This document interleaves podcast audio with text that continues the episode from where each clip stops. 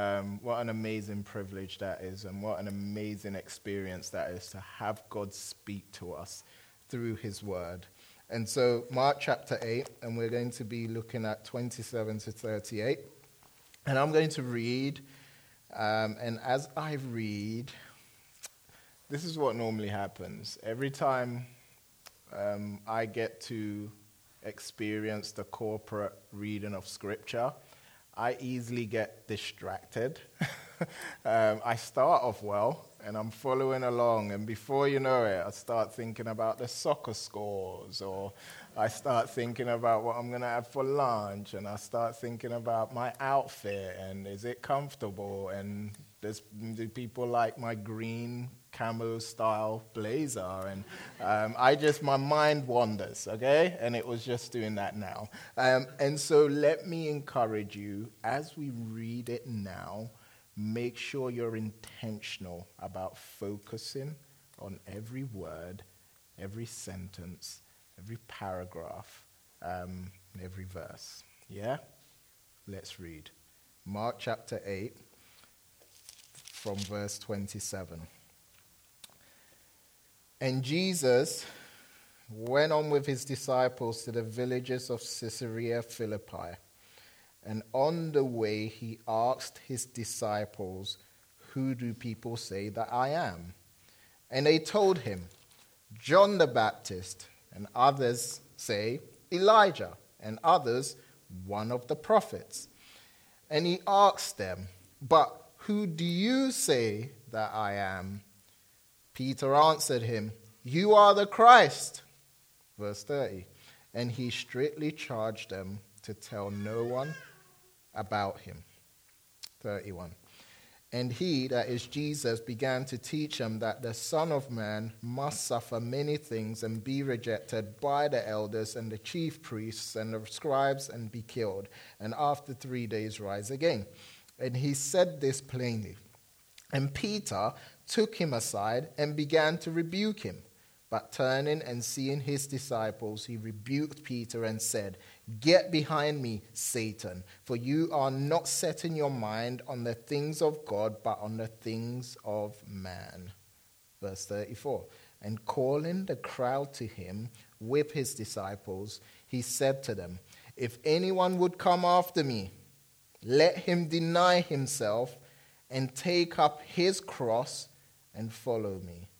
For whoever would save his life will lose it, but whoever loses his life for my sake and the gospel's will save it. For what does it profit a man to gain the whole world and forfeit his soul? For what can a man give in return for his soul? For whoever is ashamed of me and of my words, in this adulterous and sinful generation, of him will the Son of Man also be ashamed when he comes in the glory of his Father with the holy angels.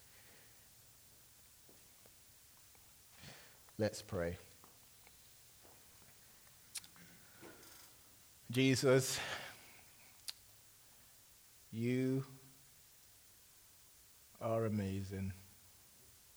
And as we have been studying and reflecting on your life through Mark, we have seen and heard so many things.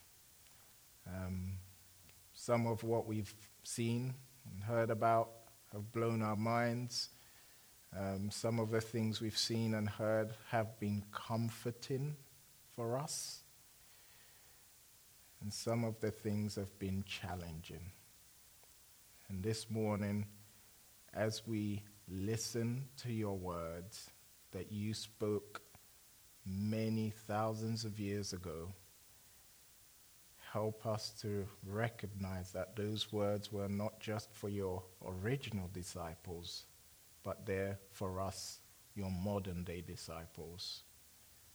And even though they're challenging, may we receive them knowing that you are gracious and it's the best thing for us. In Jesus' name we pray. Amen. Amen. As some of you know, Uh, my wife and I have got three kids, and if you're a parent in here, several parents I saw, several mums being celebrated. Their flowers are amazing, actually. Aren't they lovely? But um, if you're a parent in here, you've probably had this experience, and that is taking one of your kids um, to the doctors to get an injection or to have something, some type of treatment or medication um, they're uncomfortable with. And that experience is not only excruciating and challenging and difficult for the kid, it's also challenging for us because I hated seeing some of our kids have to go through um, the discomfort of some of the medical treatments that we had them. Um, they're crying, they're shouting, and at times I was um, asked by the doctor to actually hold them down, right? And that is, I know, I know there's some parents in here, it's a horrible thing when you're holding them down, and they actually, my son Jesse was so strong when he was young. It was like ridiculous how strong he was. And I'm trying to hold him down, and I'm trying to be a big man, grown dad, trying to hold him. I'm like, this is quite difficult. This is hard. Uh, but um, you know that experience. It's challenging and it's difficult, but we do it, we go through it because we know it's good for them. And we know that enduring the pain, enduring something difficult, will bring about beneficial results for them. And in this passage for this morning, Jesus is going to speak some challenging and difficult words. Um, Jesus has said some very radical and challenging things, but this morning we come to, I would say, um, one of the most challenging um, teachings by Jesus because the reason why it's challenging is because it goes against everything that we want, that we desire. Um, and so put your seatbelt on, hold the hand of someone next to you, um, because Jesus is going to say things that may be difficult for us to hear, but it's so good for us to hear. After restoring the sight of a blind man in Bethsaida, Jesus and his disciples um, travel from there to Caesarea Philippi. Um, Caesarea Philippi was located north of Bethsaida, where they currently are, and it was a city known for pagan worship. And what that means is if you were to get into a time machine, right, and travel back in time to Caesarea Philippi, you would see several temples that were built um, and constructed for pagan gods.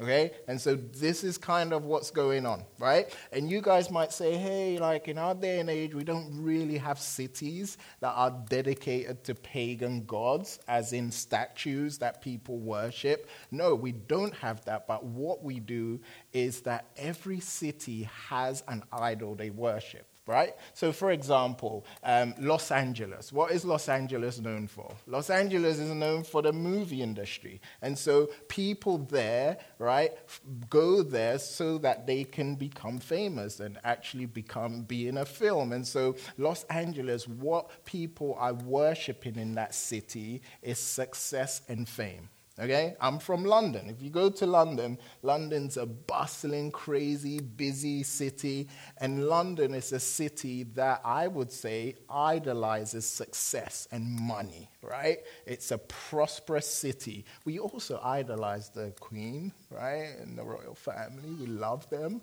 Um, but again, every city has something they worship. Um, if you go to the South, they worship sweet iced tea, right? or something like that, right? Or something. No? No? No? I'm sorry. Bad information. Anyway, moving on. and so um, Jesus and his disciples are heading to Caesarea Philippi, um, pagan worshiping city, and it's on their way to this city that Jesus engages in conversation with his disciples about his true identity. Um, in verse 27, Jesus says to them, Who do people say that I am? Guys, who do people say that I am? And so, after thinking about it for a while, and I'm sure possibly discussing it amongst themselves, Jesus' disciples share with him what they've been hearing as far as Jesus' identity is concerned. Verse 28 gives us their response. They say, John the Baptist. Okay? And others say Elijah, and others one of the prophets. And so they're just letting Jesus know what the general consensus is as far as his identity is concerned. And some of them think he's John the Baptist because you guys know several chapters back, John the Baptist got killed, and some people believe Jesus, is, you know, John the Baptist has come back, right, in the form of Jesus. Some people think he's Elijah. If we had time, we would go there, but the last book of the Old Testament Malachi, in the last, in the last chapter and the last um, paragraph of that the book of Malachi talks about Elijah returning. And so, people, a lot of the Jews who knew the Hebrew scriptures, known to us as the Old Testament, um, a lot of them thought that Jesus was Elijah. And they also thought he was one of the prophets, just one of many prophets, one of the major prophets, maybe, like Jeremiah or Isaiah. We don't know. But that was the general public opinion as to who Jesus was. That was the popular opinion back then in Jesus' day. And so, for us, if we were to ask the same question today, I wonder what people would say.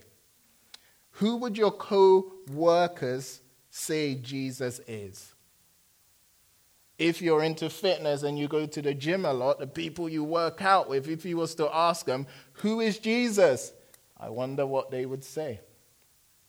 If you were to ask the, you know, the regulars in your favorite coffee shop who Jesus is, again, I wonder what they would say if we were all to suddenly have an amazing idea, all leave this building and go to downtown PB and start asking just random people who Jesus was.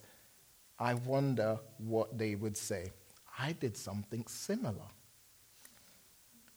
This week, I asked several people I came across who they believe Jesus is, and the results are fascinating. Okay? Some said he was simply a historical figure, a guy in the past who made history.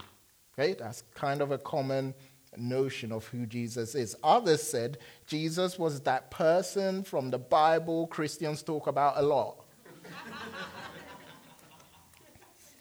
And some were adamant that Jesus was a good guy, a moral teacher who was wise and said some awesome, tweetable things.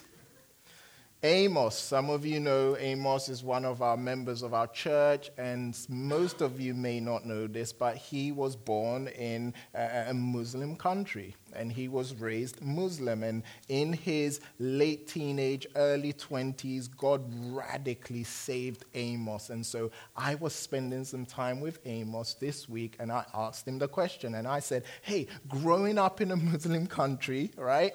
Growing up in a Muslim country, um, what was the general perspective of who Jesus is? And he said to me, um, uh, Most of them believe Jesus is one of the great prophets.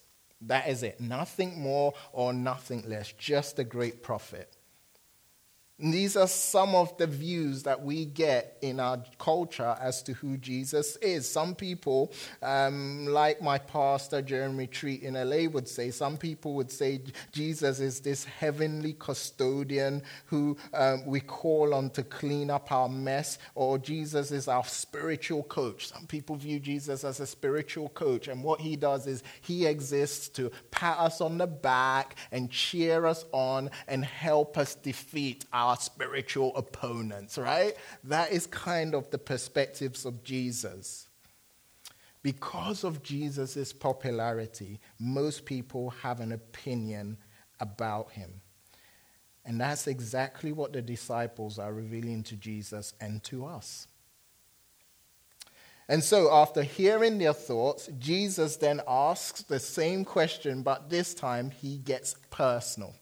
He goes from, What's everybody saying about me? to, Who do you think that I am? Verse 29 but who do you say that i am? Um, so here jesus what is happening is he goes from popular opinions to personal revelation. And this was the central question. Listen to me guys. This was the central question to jesus' original disciples. And to this day believe it or not jesus is posing that same question to us his modern day disciples. And he's more interested in your own personal revelation that he's revealed about himself to you rather than the opinions of others. And it's my duty as a pastor to restate that same question to you this morning. Who do you say Jesus is? What's your personal opinion of Jesus? And the related question to that is this What's your opinion of Jesus based on? Is it based on your own personal revelation through your relationship with Jesus and God's Word, or is it based on the opinion of others? Who do you think Jesus is? This question needs to be settled in your heart and in your mind because it could be a matter of life and death. And so, after taking a moment to reflect on Jesus' question, Peter breaks the silence, and like the kid in the class who raises their hand quickly to answer the question, Peter declares, Jesus, you are the Christ. This moment right here is a watershed moment. We've read it, most of us are Christians, and we've read this a lot of times. But again, if we were to get into a time machine and go back many years to this particular location, it would blow our minds. And this is why. Because by referring to Jesus as the Christ, Peter was making a claim that would have left every Jewish citizen stunned and utterly astonished. Eyes would have widened, jaws would have dropped. And why was Peter's claim such a big deal? Peter's answer, You are the Christ, was the same as saying, You are the Messiah. And this is because Christ is not a name. Okay? Never think Jesus was, Christ was his surname. It was a title. Christ is the Greek version of the Hebrew word Messiah. And in Jesus' times, the Jews were sick and tired of being under Roman oppression and longed to be freed and delivered from the hated Romans who had occupied their country.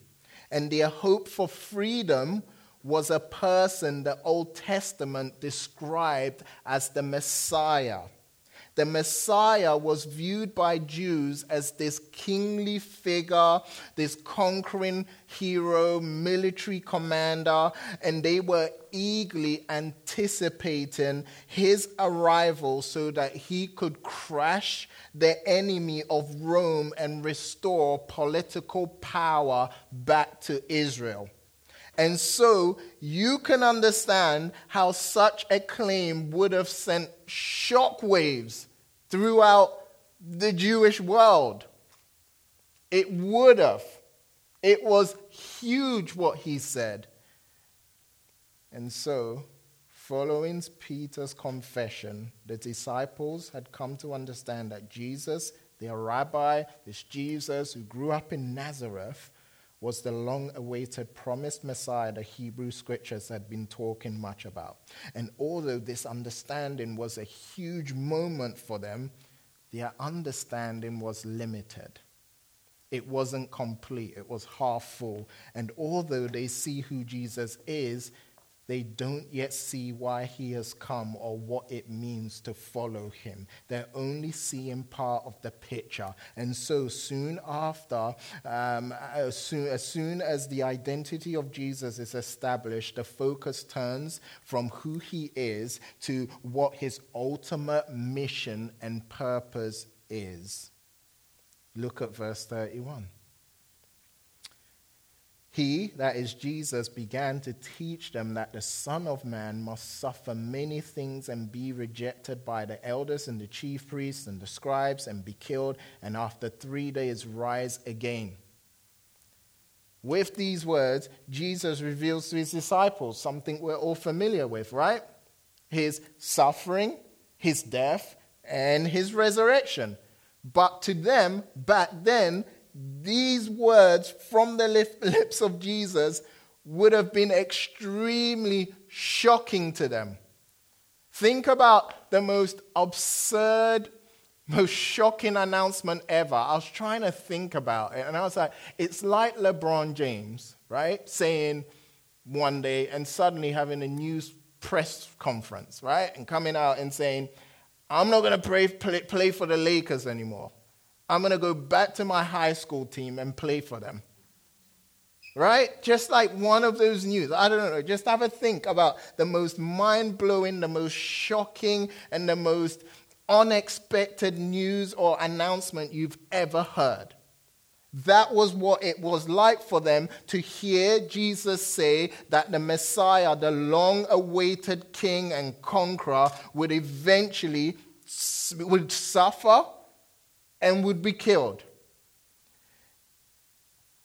It would have been a big shock because it went against everything they believed. They believed the Messiah, um, this military commander, would start a revolution and deliver Israel from oppression. And so the idea of the Messiah having to endure suffering, be rejected by the religious authorities, and be killed was inconceivable. Just didn't make sense to them. Didn't make sense that the Messiah, the Son of God, this anointed one, the Christ, would endure such hostility. And because this, is, this doesn't make sense, what happens in verse 32? Right? Peter, the spokesperson for the disciples, rises up, grabs Jesus by the arm, took him to the side, and began to rebuke him. And the word used for rebuke here is interesting, right? It's the same word Jesus has used in the past to rebuke demons.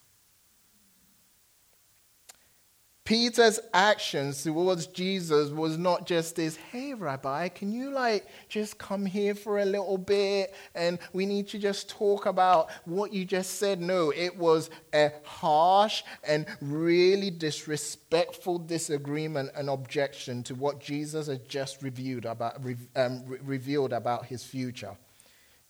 In Peter's mind, he's thinking Jesus has got it all wrong. He genuinely believes he's right and Jesus is wrong, and so he aggressively rebukes Jesus. And the question is, how does Jesus respond to this? And my question is, we've read this and we're familiar with it. I was thinking to myself, if I had never read this before, or I was watching it in a movie, and right, and like, you know, uh, um, after Peter would have rebuked him you know, the, the, the, credits came on and I had to wait next week for what would happen, I'd be thinking to myself, what, what, ha- what would happen? What do you think Jesus' reaction should have been if you didn't know the story?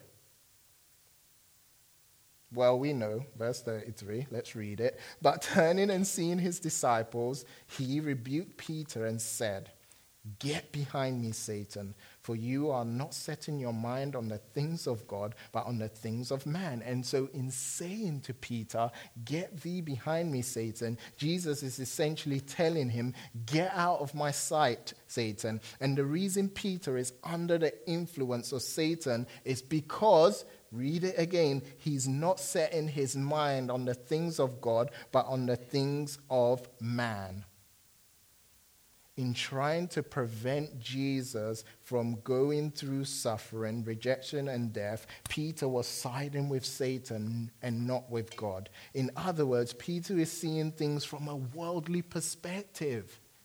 He really is. From a worldly perspective, um, Peter could never imagine the Christ, the Messiah, the Son of God, suffering and dying it's crazy. And do you know what's interesting about all of this? Jesus literally said, right, the Son of God, the Messiah, is going to suffer, is going to die, and is going to rise again. Peter gets offended and rebukes Jesus. I'm thinking he missed the whole, the last part of the whole rising again. It's there. That's what Jesus said, right? I'm going to rise again. But it's so interesting. He misses that all important resurrection part. Because if he would have not focused on the negative, but saw that Jesus would actually conquer the grave, I wonder what his response would have been. And so, isn't that like us? Don't we tend to do that? Don't we tend to always look at the negatives and forget the many good things God has done. We do that a lot. Like, God, oh my gosh, I'm in this situation again and I just can't see a way out, you know, and just God's provided church community, God's provided Bibles in abundance, God's provided so much for us, and we still choose to always focus on what we don't have or, or the negative rather than the many things God has done. So interesting. 1 Corinthians 1:18 says for the word of the cross is folly to those who are perishing but to us who are being saved it is the power of God. Jesus is not an earthly king bringing God's kingdom through force and aggression, but Jesus is God's king bringing about God's kingdom through sacrificial love. And this is the countercultural message Jesus wants his disciples, past, present, and future, to understand. Jesus, listen to me, is the Messiah who was crucified in order to save his people. And so, as you think about the cross, as we sing about Jesus and his death, as we read about it, are we thankful to Jesus for dying to pay for our sin so that we don't have to pay for it ourselves.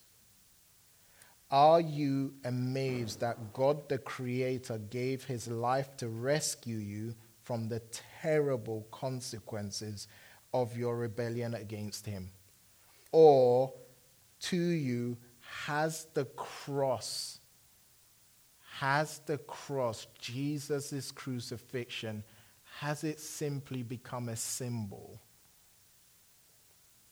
That we hang around our necks, that we tattoo on our bodies, that we draw and get creative with. What is the cross to you? Every time you think about, see the cross, are you thankful? And amazed that God the Creator gave his life to rescue you from the terrible consequences of your rebellion against him. When you look at the cross, do you remember and recognize that because of Jesus' death, I am forgiven and I am loved by God, the Creator of the universe? Jesus doesn't want them to know about his identity and his ultimate mission, but he wants them to also know what it will mean to be his followers and why they should want to be his followers. And the central message Jesus wants to um, hear and understand, and for them to understand, is that to follow Jesus is to go the way of the cross. Let's look at verse 34, everyone. Verse 34 it says, And calling the crowd to him with his disciples, he said to them, and just to be clear, Jesus' identity has been revealed. His mission has been revealed. Now he's transitioning to communicating to them what it means to be, truly be his followers. Okay? This is what's happening. And calling the crowd to him with his disciples, he said to them, If anyone would come after me, let him deny himself and take up his cross and follow me. This statement has to be one of Jesus' most radical. To us, it's not as hard hitting as it was to them in the first century. And this is because in the first century, the cross, like the electric chair of our day, was a form of execution designed for physical pain and social shame. As criminals were led to their deaths by crucifixions, they were forced to carry the crossbeam. It was heavy, it had a lot of splinters on it, it was burdensome, and it was designed to be a public spectacle. It was designed to make death by crucifixion a shameful execution. Cicero, who is a Roman philosopher and considered one of Rome's greatest orators, described crucifixion as this as a cruel, disgusting penalty, the worst of extreme tortures inflicted on slaves, and something to be dreaded. And so, for Jesus to say to his disciples then, and he's saying it to us now, his modern day disciples, that we must deny ourselves and carry our cross and when we do that, is when we're truly, truly his disciples, was a huge statement. Not just for them, but for us. What Jesus is saying is this if you are truly my disciples, if you are truly someone who I as identifies with me, then your life shouldn't be lived for you, but your life should be lived for me. Jesus is saying, I need to be your number one. Jesus expects us to choose the way he has chosen, not the way we would choose for ourselves. He expects us to resist living for ourselves and continue by his grace, by the power of his Holy Spirit, continue to live for him. Denying yourself, as this is Jesus is calling us to do means putting your desires for comfort and acceptance in this world to one side so that it doesn't get in the way of you following Jesus. And if you're not saved, being saved. This is an invitation to die so that you may live. to truly follow Jesus means that you are willing to give up anything and everyone for Him. You are willing to give up your dreams, your career goals, your relationships, your habits, your weekly schedule for Him. And let me say this that this doesn't mean you kind of disconnect and just disappear, just give up everything. I'm not saying that. But what it means is that you are willing to give up everything for Jesus so that he can transform and repurpose all that you have for his glorious purposes. This is what is required of a Jesus follower. Jesus doesn't want half hearted, kind of I'm in and I'm out followers. What this is saying, Jesus is saying this if you are going to follow me, you must deny your right to run your own life. And just as this world rejects me, so it will reject you because you follow me. I'm not saying that we should be out there being horrible and miserable to everyone. I'm not just saying that. But what Jesus is saying here is that if we truly, truly dedicate our whole life to following Him, some of the people we love and respect will possibly reject us.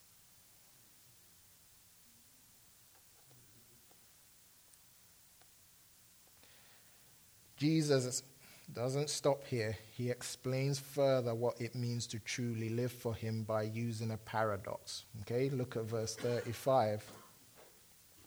For whoever would save his life will lose it, but whoever loses his life for my sake and the gospel's will save it. For whoever would save his life. Jesus is saying, if you're trying to save your life, if you're trying to um, seek approval from this world, uh, and are horrified at the thought of being rejected by it, then you will save your life now but lose it eternally forever. But if you see the treasure that is in Jesus and choose to follow him, then even though the world may mock you and reject you now, your life will be saved eternally. I love what Jim Elliot said. He's a um, guy that was a really prominent missionary. He said this A man is no fool who will give what he cannot keep to gain what he cannot lose. It's a lot here. This whole idea denying ourselves and fully living for Jesus. It's a lot here. Verse 36. It says, For what does it profit a man to gain the whole world and forfeit his soul? Verse 37 For what can a man give in return for his soul? What Jesus is talking about here is a lot of the time we focus on the externals but who we truly are, are, are, our souls our souls. And our souls cannot be picked up by x rays or we cannot touch them, but they are the, uh, the, the, the, the, parts or the elements of who we are that last throughout eternity. And so it's saying right here that what's the point? What's the point of living our lives? For the here and now in a way that causes us to forfeit our souls. Well, what can a man give in return for his soul? so much here. Um, verse 38 For whoever is ashamed of me and of my words in this adulterous and sinful generation, of him will the Son of Man also be ashamed when he comes in the glory of his Father with his holy angels. Like the whole idea of are we living for Christ? If we're living for Christ now, we will be unashamed. But if we're not living for Christ, if we're saying, Yes, Jesus, I love you and I'm all about you, but our lives do not reflect what we profess, we're being ashamed. Our lives need to reflect who we say we are.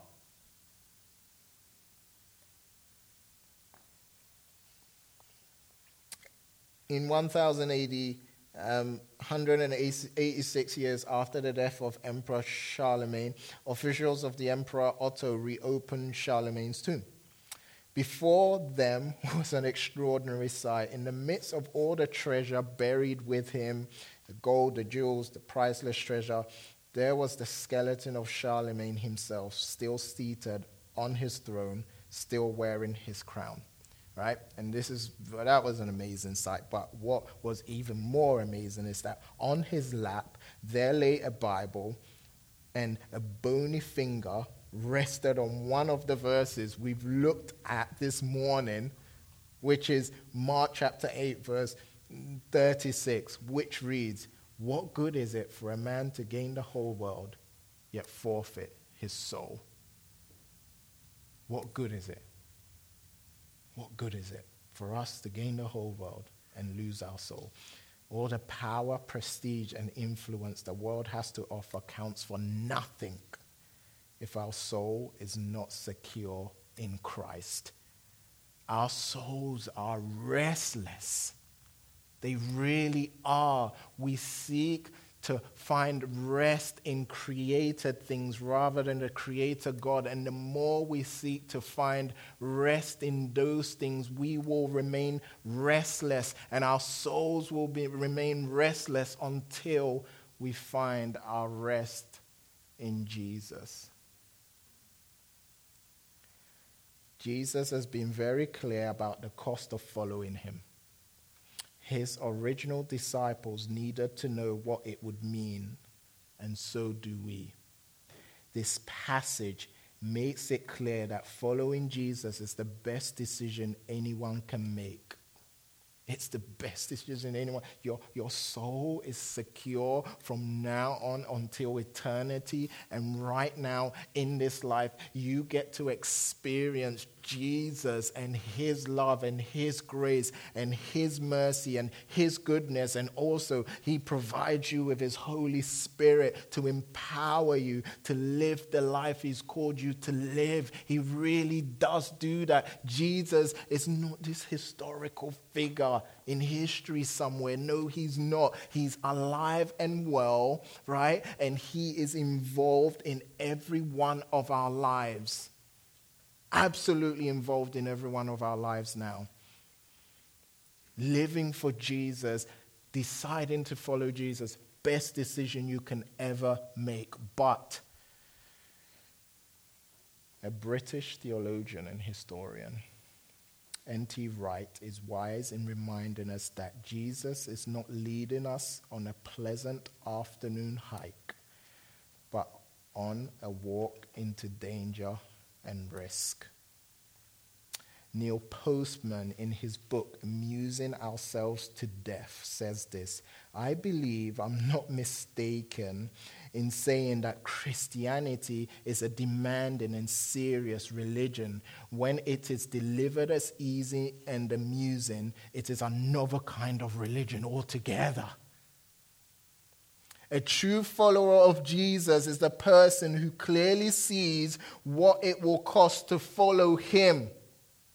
But even though it's costly to follow Jesus, even though there's a price to pay, a true follower of Jesus does it joyfully, knowing that Jesus is infinitely worth more than we could ever give him because he's given us everything.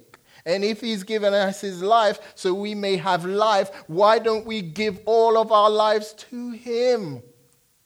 In Mark 8, we discovered afresh the identity of Jesus, who Jesus is. We so also clearly heard Jesus explain his mission, his suffering, his rejection, his death, and how he rose again. And then he called us to follow him by denying ourselves and taking up our cross. And so, my question to you this morning is Do you believe that Jesus is the Christ? God's only chosen king? Are you forever grateful for his life, death, and resurrection? And are you willing to respond to his call to sacrificially live for him? Pray with me.